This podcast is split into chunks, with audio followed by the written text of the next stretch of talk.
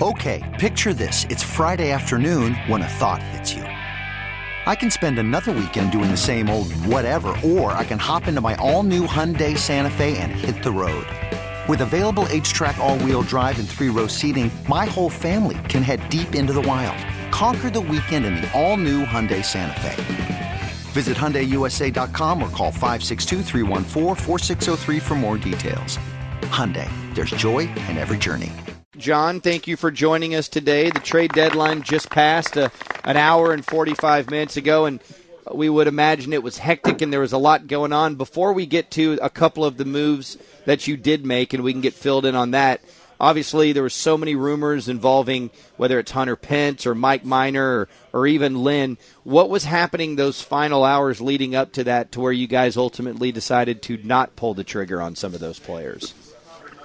Yes, I think we we had like a lot of talks um, with a you know pretty much every club at some point, and um, we were open on on moving some of the guys on our big league club. We also pursued some some other big leaguers.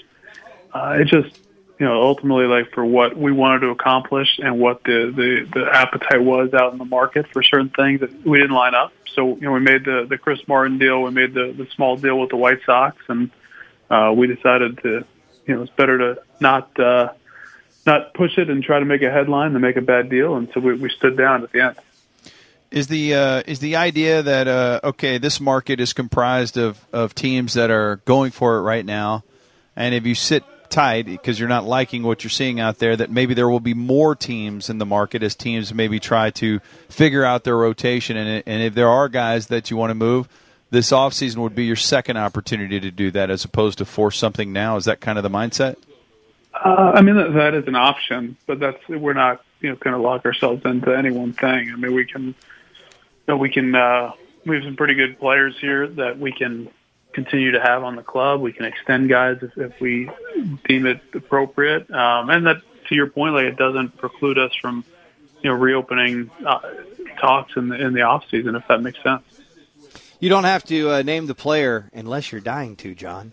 But uh, how close did some of the near misses get? Did it ever get really, really serious where you thought another deal was going to happen?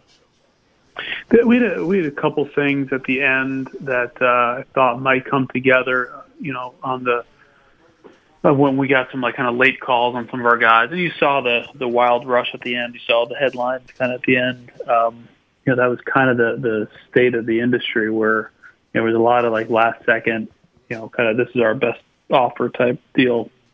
Um, and uh, so there were a few there that, that I thought might happen. There was one last night where, um, you know, it was a, a or yeah, I think it was last night. It was a, a big league player, and one about three days ago. that was a big league player that we got pretty close on acquiring, as it just uh, for one reason or another uh, ultimately didn't come to fruition. Do you do you feel like uh, teams are valuing prospects more than they ever have? Uh, yeah. I, I mean, I think that's I think that's probably fair to say. I do think that. Um, um, yeah, I'm not sure 100. percent I think it's a combination of a bunch of different factors, but the incentives or the real appetite for clubs to to get aggressive and and push to go add players is just doesn't seem to be at the same level. Um, and so you had again, I don't know if it's, it's the the playoff format or the division leads or some kind of individual or, or team circumstances where, where they're less motivated to really get after it or budgetary reasons or whatever. But th- there were, th- there wasn't the real super aggressive, uh, clubs out there pushing and, and driving the prices up. Talking to Jon Daniels here on the Ben and Skin Show, 1053 The Fan. Let's talk about uh, the deals that did get done. And first, let's talk about who you acquired for uh, Chris Martin. Yeah, Kolby Allard's a, a left-handed pitcher, 21 years old. Uh, got to the big leagues at, at 20, and, and probably was was a little bit aggressive in that type of promotion. I think it was the what 14th or 15th overall pick in in 2016.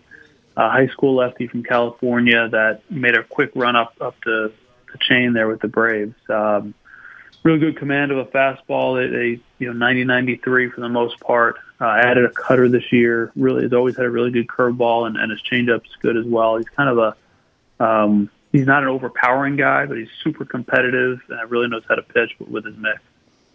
Yeah, I, I saw that uh, a quote from you. That's the second time I've seen you point out his competitive nature, and I, I don't think that's by accident. I, I think that's probably something uh, you guys identified and liked a lot, and, and, and I'd like to follow up on that. If that's the is that the case, and, and why is that so important? Yeah, I think it's big. I mean, listen, uh, it, it, it you want competitive players regardless of whether they have you know huge physical ability, huge tools, or you know, or not. And I think when with uh, Kolby, he's a guy that he's not gonna. It's not you know 97, 98. It's not you know uh, he's he's not six eight on the mound. You know he's he's six feet and it's it's solid average fastball 90 93. But I think that all of his stuff plays up because he's always on the ag- aggressive side. He, he's really getting after it. You know, we've heard him referred to as an assassin, a real tenacious on the mound, and then really going, you know, going after the hitter. And I think, you know, he's going to work real quickly. He's going to be up on the up on the mound, attacking the hitter, and I think that's going to play to his advantage. Okay, uh, and so in in terms of acquiring him now, you know, he was the 14th overall pick in 2015, and that's the year you guys took Dillon Tate at four. Did you guys look uh, long and hard at taking him at, at number four and back in 2015? he was a discussion. Uh, he was coming off of a back injury at the time, and uh, and for that reason, uh, Kip loved him, our scouting director. A lot of our guys loved him. I haven't seen him that that uh, that spring. Uh, he'd had a back injury, and and you know that we were a little bit um, dissuaded by that at the time. You know, looking back, uh, you know, there, there were a number of players that we, we probably should have taken, uh, Kolby being one of them, and, and thankfully he has not had any back issues since. Talking to Jon Daniels here on the Ben and Skin Show, 105.3 The Fan. All right, let's talk about the other deal because, you know, for maybe a lot of the listeners, it might be confusing. You guys acquired Nate Jones as well as international bonus space. Mm-hmm. You give up a couple of uh, minor league pitching prospects, right-handed pitching prospects. But uh, what does this mean? Why did you do this deal? What is it all about? There's really two two uh, pieces of this deal from our side. Uh, one is uh, we are are adding some international uh, slots and bonus money, uh, which is basically means you, that it allows you to spend additionally in in the international amateur market uh, down in Venezuela and, and Mexico and, and the Dominican, et cetera. Uh, and so with every team is is capped. It's a little over five million. Every team is capped uh, to spend down there. And if you want to spend more than that, then you have to effectively trade for uh, some other team's uh, open amount of money that they have yet to spend. And so that's what we acquired there to, to allow us to add some additional prospects. And we also added uh, Nate Jones. And Nate, uh, he's coming off of, a, of an elbow surgery, flexor mass strain. When he's on, he's you know, one of the better setup guys in the American League. Uh, he's got an option for next year that you know will probably ultimately decline, but it's an opportunity for us to get around him, get to know him a little bit, and make a better informed decision on, on potentially bringing him back next year. One, uh, you know, and looking at the Twitter accounts, a lot of the beat reporters they they're referencing, and I'm maybe butchering the name Bayron Lora, who you know, if you go back to early mm-hmm. July, there's indications you guys had already assigned him, or you know, you can just look online and see all these stories. Are, are these moves related, and, and, and what can you tell us about Bayron Lora? Yeah, so until we we sign him, uh, which is is our hope, you know, I it's certainly not official, um, but yeah, he's a you know very very intriguing young uh, right-handed out right-handed hitting outfielder with with huge power that uh, we're we're hoping to uh, reach a deal with.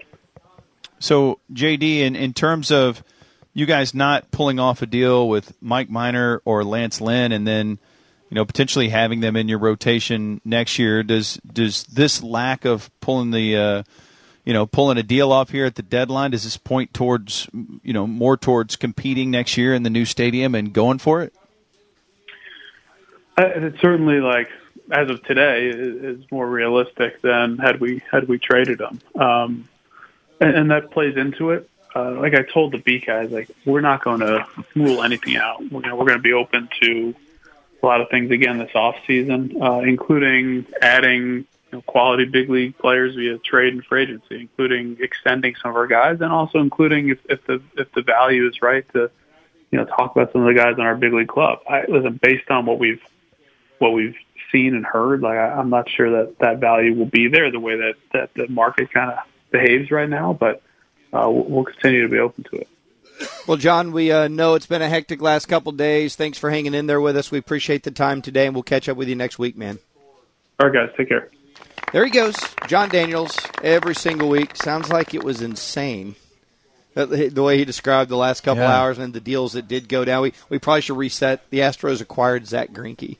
Oh my God! The I- rich get richer. The rich get richer. I'm so fascinated though by uh, you know the the name Gerrit Cole. We know you got to quote unquote overpay for him, but I do think that that plays into other teams, not necessarily the Rangers, but other teams' benefit that they're like, ah, screw it, let's go get Greinke. Yeah, it makes me wonder how expensive is Gerrit Cole going to be if the Astros are like, man, we don't have any shot of signing him. Right. You already have him, and you have a contender, Right. and you're going to be good for a long time. You don't think you can keep him? But they got so many guys they got to sign because they're great everywhere. They're the Cowboys. They They're the Dallas Cowboys of Houston. Uh, I kind of like that name. Dallas Cowboys of Houston. Yeah. Real quick on the Greinke thing. You'll the, see. The uh, Diamondbacks are paying twenty four million to the Astros to help cover the contract.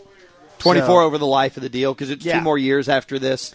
Yeah, at like thirty two million a year, Yeah, so they're probably lowering him to 20 a year basically if you just which is pretty good. Yeah, it's pretty good. Pretty good. Pretty good. All right, it's Ben and Skin Show. It's 1053 The Fan, and I am mad stoked for the 5 o'clock hour. This episode is brought to you by Progressive Insurance. Whether you love true crime or comedy, celebrity interviews or news, you call the shots on what's in your podcast queue. And guess what?